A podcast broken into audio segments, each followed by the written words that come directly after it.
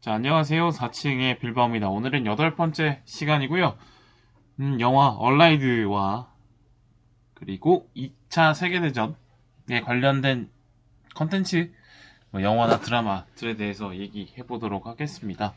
어, 근황 시간입니다. 저는 요새 운동을 열심히 하고 있습니다. 아침에는 수영을 다니고 저녁에는 웨이트를 하는 그런 사이클을 가져가고 있는데 사실은 원래 어, 자전거까지 살짝 타려고 했지만 아 자전거는 더 이상 하기 어려운 것 같고 수영이나 웨이트 이두 개를 열심히 해보려고 하고 있습니다.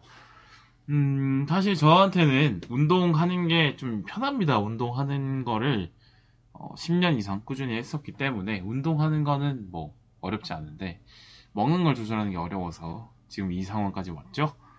아 먹는 걸 조절한다는 게 생각보다 너무 어려운 것 같습니다. 습관적으로 음, 뭘 먹고 있고 습관적으로 또 과식하고 있고 이런 걸 볼때 아, 밑빠진 독에 물 붓기처럼 아무리 제가 운동을 열심히 해도 그렇게 많이 먹으면 살이 찔 수밖에 없고 살이 안 빠질 수밖에 없는데 이게 먹는 습관이라는 게 참 어려운 것 같습니다. 그래도 뭐 어, 좀 뭐랄까요? 아직은 뭐 나이가 많다고는 할 수 없지만 관리가 필요한 관리를 시작해야 되는 나이기 때문에 몸무게를 줄여보는 걸로 올해의 목표를 꼭 삼아보고 이거를 이제 좋은 습관을 만들어서 유지를 하는 게 중요하다고 생각이 듭니다. 이런 게 이제 이 지금의 제 습관이 생긴 게 그만큼 많은 어떤 안 좋은 일들을 반복했고 수많은 시간들을 그렇게 썼기 때문에 또 그렇게 된 거겠죠. 그래서 좋은 습관을 만들기 위해서는 또 좋은 습관에 필요한 수많은 시간들이 또 필요할 것 같습니다. 그래서 내 자신을 원래 상태, 원래 나쁜 습관으로 돌아가지 않도록 다잡는 게좀 필요한 것 같아요. 언제나 이런 새로운 습관을 금방금방 만드는 독한 사람이 되고 싶은데 또 잘 안 되고 실패하고 이러는 것 같습니다. 음, 어렵네요. 네. 언젠가는 뭐 끝이 있기를 바라면서 이제 영화 얘기해 보도록 하겠습니다. 어, 얼라이드 영화입니다. 아... 얼라이드는 음, 로버트 저메키스 감독이고 주연은 브래드 피트와 마리온 꼬티아르가 맡았습니다. 음, 그렇게 많이 본 영화는 아니기 때문에 잠깐 줄거리에 대해서 설명을 해드리도록 하겠습니다. 어, 영국군 스파이 소속으로 브래드 피트가 출연하고요. 그다음에 레지스탕스 소속 스파이로 마리온 꼬티아르가 출연을 합니다. 이 두 사람이 그 카사블랑카에서 연합작전을 위해서 만납니다. 이 두 사람의 목표는 독일 외교관을 암살하는 겁니다. 어, 근데 이 두 사람은 이제 서로가 위장 부부 행세를 하면서 어, 카사블랑카에 있는 고위직 뭐 고위층들을 속여가면서 조금씩 조금씩 어, 작전을 진행시켜가고 결국엔 성공을 하게 됩니다. 생각보다 쉽게 해내죠. 그 과정에서 음, 사랑에 빠지고 결국에는 이 두 사람은 작전이 끝나고 영국에 가서 자리를 잡고 결혼하고 아이까지 낳고 잘 살고 있습니다. 그런데 알고 보니 어, 영국 첩보부의 고발로 음, 브래드 피트에게 너의 아내가 알고 보니까 레지스탕스가 아니라 독일의 스파일 수 있다. 그걸 확인해 봐야 된다라고 얘기를 합니다. 그래서 뭐 거짓 거짓으로 정보를 흘려보고 그게 실제로 음, 독일로 넘어가는 걸 확인하고 나서 음, 마리온 꼬티아르가 결국엔 스파이였다는 걸 확인하게 되죠.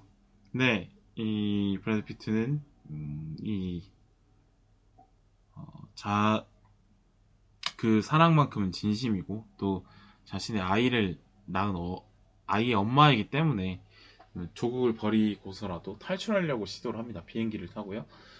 그런데 결국엔 실패를 하게 되고 그러면 보, 마리온 꼬띠아르 입장에서는 본인이 죽어야 어, 자신이 사랑하는 남자와 아이가 동시에 살 수 있다는 걸 깨닫고 스스로 목숨을 끊습니다.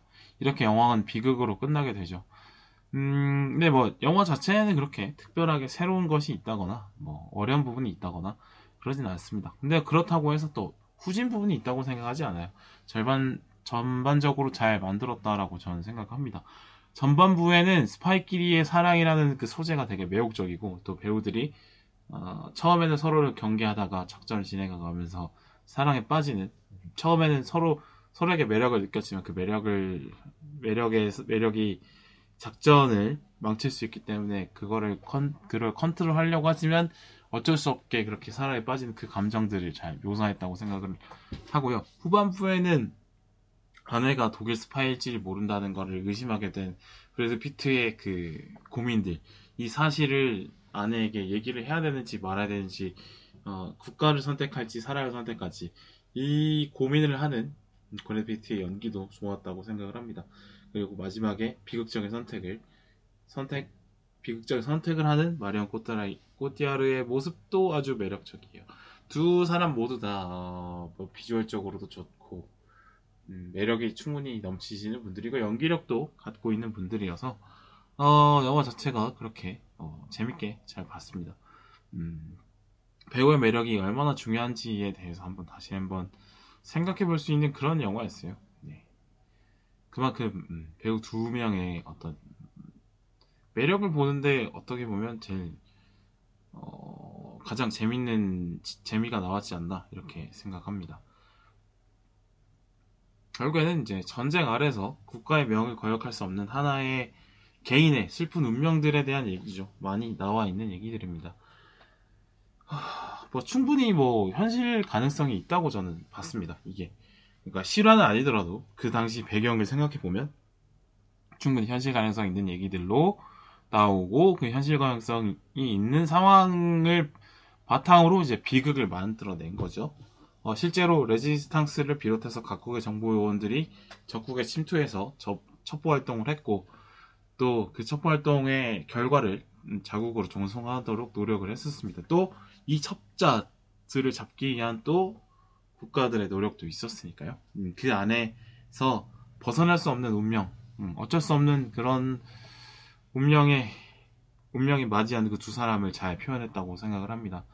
어, 새로운 이야기를 창작하기에 참 좋은 배경이죠. 2차 대전이.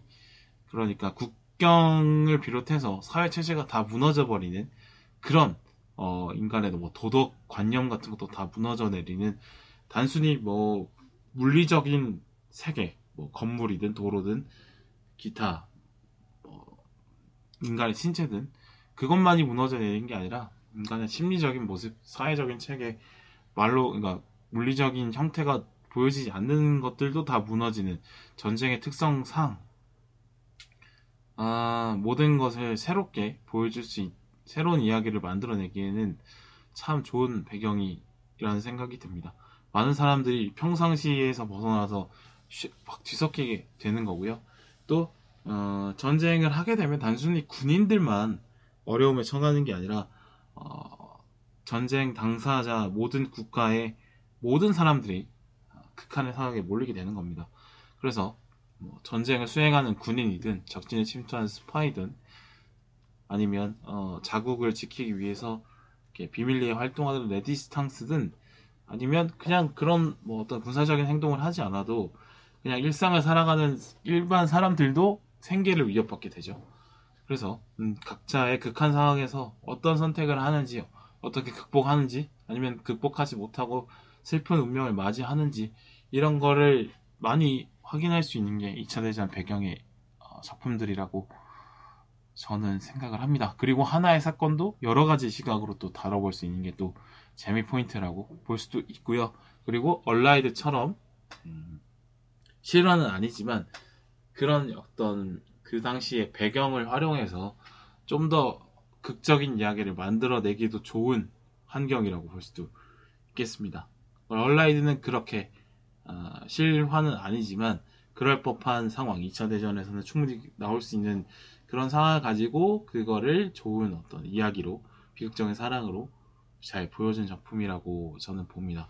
그래서 2차 대전 작 품들은 뭐가 있는지 한번 생각을 해 봅니다. 정말 양이 많죠. 2차 대전 작품들은 그만큼 다양한 시선으로 확인을 할 수 있습니다. 그게 왜냐면 단순히 유럽뿐만 아니라 전 세계에 영향 미친 작품에 전쟁이죠. 우리나라까지 영향을 미친 전쟁이니까요. 음, 우리 모두가 사실 당사자가 아니라고 말할 수 없습니다. 생각해 보면 어, 저의 이제 할머니 할아버지가 2차 대전 당시에 살아가셨던 분들인데 근데 그 당시에 전쟁의 결과가 만약에 뭐 독일의 승리, 뭐 일본의 승리로 끝났다고 하면 저라는 사람이 존재하지 않을 수도 있는 거니까요.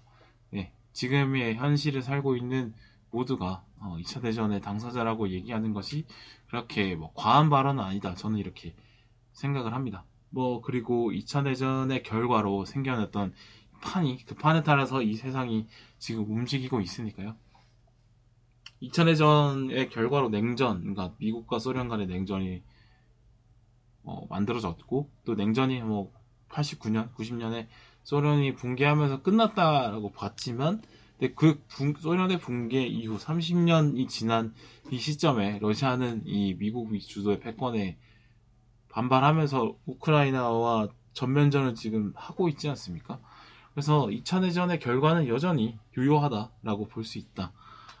고 생각을 하고요. 그리고 어, 그만큼 중요한 전쟁이고 또 자료가 많이 남아 있습니다. 인류사에서 뭐 중요한 전쟁들은 수많이 있습니다만 어, 자료가 그 당시를 생생하게 전달할 수 있는 자료들이 많이 없어서 어, 그거에 대한 뭐 정확한 판단, 정확한 상황을 알기는 어렵죠. 좀 이렇게 추측으로 많은 것들이 채워지기 마련인데 2차 대전 같은 경우는 문서, 사진 이런 것뿐만 아니라 심지어 영상까지도 그 당시에 기술이 있었기 때문에 심지어 요새는 칼라로 복원을 해서 많이 나오기 때문에 그만큼 자료가 많이 남아 있, 습니다 그래서 풍부하게 2차 대전에 대한 자료가 많이 나오고 아직도 진행되고 있고 앞으로도 많이 나올 거라고 저는 생각하는 그런 전쟁입니다.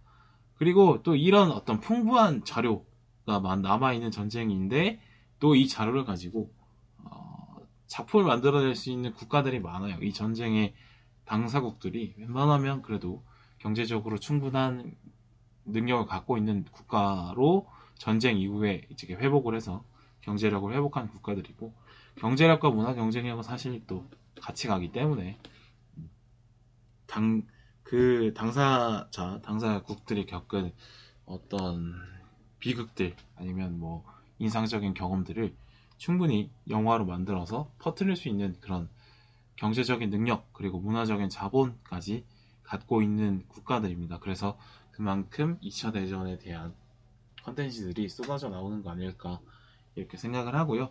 반대로 뭐 아시아나 어, 아프리카 쪽에도 수많은 비극들이 있습니다. 있습니다만 어, 그만큼 음, 문화적인 자본, 경제력, 또 컨텐츠를 생산해낼 수 있는 어떤 산업 구조 이런 게 부족하기 때문에 어, 갖고 있는 이야기에 비해서 어, 작품들은 좀 적게 나오지 않을까 이런 생각을 해봅니다. 음... 또뭐 전쟁물이라는 게 또 근현대물이라는 게 뭐 제작하는데 비용이 많이 들기도 하니까요. 네, 어느 정도의 뭐 자본력은 좀 필요를 하겠죠. 근데 대한민국에 사는 대부분의 사람들은 미국과 영국, 그러니까 미국이 미국과 영국이 이끌었던 연합국의 시선으로 2차 대전을 바라보게 되어 있습니다. 아무래도 뭐 세계사를 인식하는 거를 그런 어, 연합국의 시선으로 바라보고 있으니까요. 그렇죠. 연합국의 승리가 있었기 때문에 우리나라가 독립을 할 수 있었으니까 어, 그런 건 어떻게 보면 당연한 것 같습니다. 음, 그래서 미국과 영국의 시선으로 전쟁을 바라보는 게 많고 만약에 한국인들에게 2차 대전에 대해서 기억나는 영화가 뭐냐, 기억나는 드라마가 뭐냐라고 하면 라이언 일병 구하기가 제일 먼저 나올 것 같고 밴드 오브 브라더스가 나올 것 같고 최근에는 뭐 덩케르크가 있겠죠. 결국에는 미국과 영국의 영광적인 순간을 주로 다루는 작품들입니다. 아 물론 뭐 라이언, 라이언 일병 구하기에도 전쟁의 비극과 어, 허무한 죽음에 대한 얘기를 나오고 밴드 오브, 밴드 오브 브라더스에서 마찬가지고 그렇습니다만 결과적으로는 그게 메인이 아니고 결국엔 그런 어떤 미국과 영국의 용사들의 어떤 과감한 결정과 희생 그런 걸로 인한 영광의 획득 뭐 이런 과정을 그리고 있고 그 과정에서 탄생한 수많은 영웅들을 얘기하고 있기 때문에 음, 결과적으로 2차 세계 대전을 어, 승리한 전쟁 음, 그렇게 확인을 하고 있죠. 사실은 근데 뭐 뭐 그 밑에 뭐 전쟁의 우울함, 전쟁의 무상함 아니면 무고한 사람들의 희생 이런 게 나오고 뭐 아니면 어, 상대 적국의 어, 독일 독일 이탈리아의 어, 일본의 수뇌부의 욕심과 오판에 대해서도 고발을 하기도 합니다만 그게 메인은 사실 아닙니다. 그 미국과 영국 입장에서 사실 2차 대전은 어, 그렇게 승리의 기억으로 승리의 기억으로 먼저 표현을 하는 게 당연한 거겠죠. 그래서 약간 오락거리로 소화가 되는 경우도 저는 있다고 봅니다. 어, 예를 들어서 뭐 바스터즈 거친 녀석들을 보면 결과적으로 이제 독일군들을 과감하게 쓸어버리는 어떤 그러니까 뭐 그 전쟁의 당사자들에 대한 입장을 폭넓게 이해한다기보다는 그냥 우리나라 미국 사람들이 독일에서 어떠한 곤경에 처했고 그 곤경을 잘 이겨내서 어 뭐 목적을 달성했다 뭐 이런 쪽으로 좀 그려지기 마련이죠. 예, 그렇죠. 아니면 뭐 독일군에 대한 묘사, 독일 사람들에 대한 묘사가 어, 잔인하고 음, 무식하고 어 그래서 함부로 다뤄도 되는 사람들로 사실 묘사를 하고 있으니까요. 그게 승자의 권리로서 그렇게 패자를 묘사하고 있는 게 그 시선이 미국과 영국의 2차 대전물에 많이 녹아 있고 그거를 우리나라 사람들은 그렇게 보고 있다. 그게 뭐 당연한 거고 자연스러운 거죠. 물론 뭐 최근에 나온 뭐 작품들 같은 경우는 2차 대전에 관련해서 뭐 전후에 PTSD를 겪은 참전 용사들의 얘기를 메인으로 다룬 작품들도 충분히 많이 있습니다. 그러니까 전쟁에서 상처를 받은 군인들의 얘기를 많이 다루기도 하죠. 뭐 아버지의 깃발도 그렇고 이오지마에서 온 편지도 그렇고 예, 뭐 그렇게 볼 수 있겠습니다. 뭐, 뭐, 요즘에 나오는 2차 대전물은 사실 이렇게 일방적인 승리의 기억으로만 묘사한다기보다는 승리의 기억이 기반으로 깔리지만 어, 전쟁의 무상함에 대해서도 언급을 하는 작품들이 꽤 있죠. 음. 그러나 영국과 미국의 말고 그러니까 다른 국가들의 시각에서 보는 2차 대전물을 어, 본, 보신다면 좀 다른 느낌을 받으실 거예요. 에, 일단 독일에게 무참히 좀 당했던 국가들의 이야기들, 뭐 네덜란드, 벨기에, 프랑스, 덴마크, 뭐 폴란드, 체코, 뭐 이런 국가들은 아무런 힘도 못 쓰고 당했던 기억. 그러니까 우리나라로 치면 뭐 조선시대 말기나 일제강점기 때 일본에게 당했던 그런 기억들, 어, 그런 그런 기억에서 출발하는 어떤 절망감들을 표현하는 작품들을 많이 볼 텐데 어, 2차 대전에 대한 기억들 아까 말씀드린 언급된 국가들의 2차 대전에 대한 기억들도 비슷합니다. 이렇게 대부분 약간 절망감, 음, 아무로 하지 아무것도 하지 못한 무력감에 대한 표현. 그래서 전쟁은 다시 일어나지 말아야 돼라고 말하는 그런 메시지를 담는 영화들이 많이 있습니다. 그러니까 미국과 영국이 영국의 입장에서 만들어진 2차 대전 2차 대전 물과는 좀 다르죠. 그러니까 소규모 레지스탕스를 운영을 했지만 뭐 전력이나 무기나 이런 것들이 부족해서 결국엔 위험하게 작전을 수행할 수밖에 없고 그만큼 많은 동료들의 희생이 따를 수밖에 없었고 또 그 레지스탕스 활동의 음, 결과가 이렇게 막 뚜렷하지 않으니까 동포들의 탄압받는 상황은 계속되고 이렇게 비통하게 어이없게 죽어가는 모습들을 또 지켜봐야 되는 그런 비극을 계속 확인하게 됩니다. 이런 어떤 전쟁의 비극적인 측면들을 이런 국가들에서는 많이 다루죠. 뭐 엔트로포이드, 뭐 새벽의 치인, 뭐 이런 것들이 그런 비슷한 작품이라고 볼 수 있고 최근에 나온 거는 넷플릭스에 나오는 폭격도 그런 작품이라고 저는 생각을 합니다. 어떻게 보면 참 아, 안타까운 것들이 많죠. 그러니까 같은 동네에서 살던 사람들인데 어떤 사람은 혈통에 따라 독일군에 입대하기도 하고 어떤 사람은 레지스탕스가 되기도 하고 어떤 사람들은 그 둘 다 아니고 어, 둘다 어, 둘다 선택할 수 없는 상황에서 그냥 어, 어떤 잔혹한 폭력 앞에 부참이 희생되는 거를 지켜볼 수밖에 없는 비극을 또 확인하게 되기도 하고요. 음, 그래서 뭐 이런 전쟁은 너무 힘들었고 비극이고 다시는 나오서는 안 돼라는 어떤 그 메시지를 담으면서 영화가 아직도 나오고 있습니다. 전쟁이 끝난 지 70년이 지났습니다만요.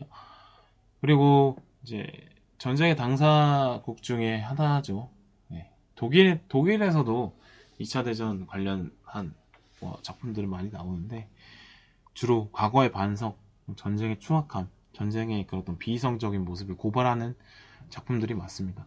어, 히틀러와 그의 추종자들, 그러니까 독일 국민을 수렁으로 빠뜨렸던 그 지도부의 어, 지도부가 얼마나 어, 겉으로는 멋있는 척하고 가진 뭐, 능력 있는 척했지만 알고 보면 아무것도 아닌 그냥 그런 사람들이었다라는 걸 괴물이었다는 걸 보여주는 작품들이 꽤 있고요. 그 대표적으로는 다운폴이 있겠죠. 그리고 평범한 시민들이 어떻게 전쟁에 휘말리고 또 그렇게 비참하게 어, 인권을 존중하지 못한 상태에서 죽어가는지를 또 보여주는 작품들도 있습니다. 뭐 특전 유보트가 있을 거고 또 스탈린그라드가 있을 것 같네요. 네. 음, 이렇게 독일에서는 2차 대전에 대해서 과거 반성 그리고 전쟁의 추악함을 주로 드러내는 작품들이 많이 있습니다. 아, 2차 대전 작품들이 많기 때문에 어, 또 어떻게 보면은 뭐 질릴 수도 있다라고 생각을 하는데요. 근데 저 같은 경우도 처음에는 뭐 그렇게 생각을 했습니다만 미국과 영국의 입장에서 보는 게 너무 좀 당연해서 그렇게 생각을 했습니다만 어, 아까 말씀드린 그런 전쟁에서 피해를 일방적으로 입었던 국가들에서 나온 작품들을 보면 생각이 좀 달라집니다. 네. 전쟁에 대한 인식이라는 게 항상 필요하다는 건 저는 느끼고요. 인류에서 인류사에서 전쟁이 없었던 시절이 사실 더 짧고 전쟁은 항상 일어나고 지금도 사실 이제 긴 전쟁이 없었던 시기가 있다가 뭐 소, 러시아와 우크라이나 전쟁 때문에 또 전쟁이 일어나는 걸 보면 전쟁은 항상 있다. 전쟁이 우리나라에서도 내 나한테서도 일어날 수 있다는 걸 항상 인식할 필요가 있기 때문에 음, 2차 대전 작품들을 지켜보는 게 저는 좀 의미가 있다라고 생각을 하고요.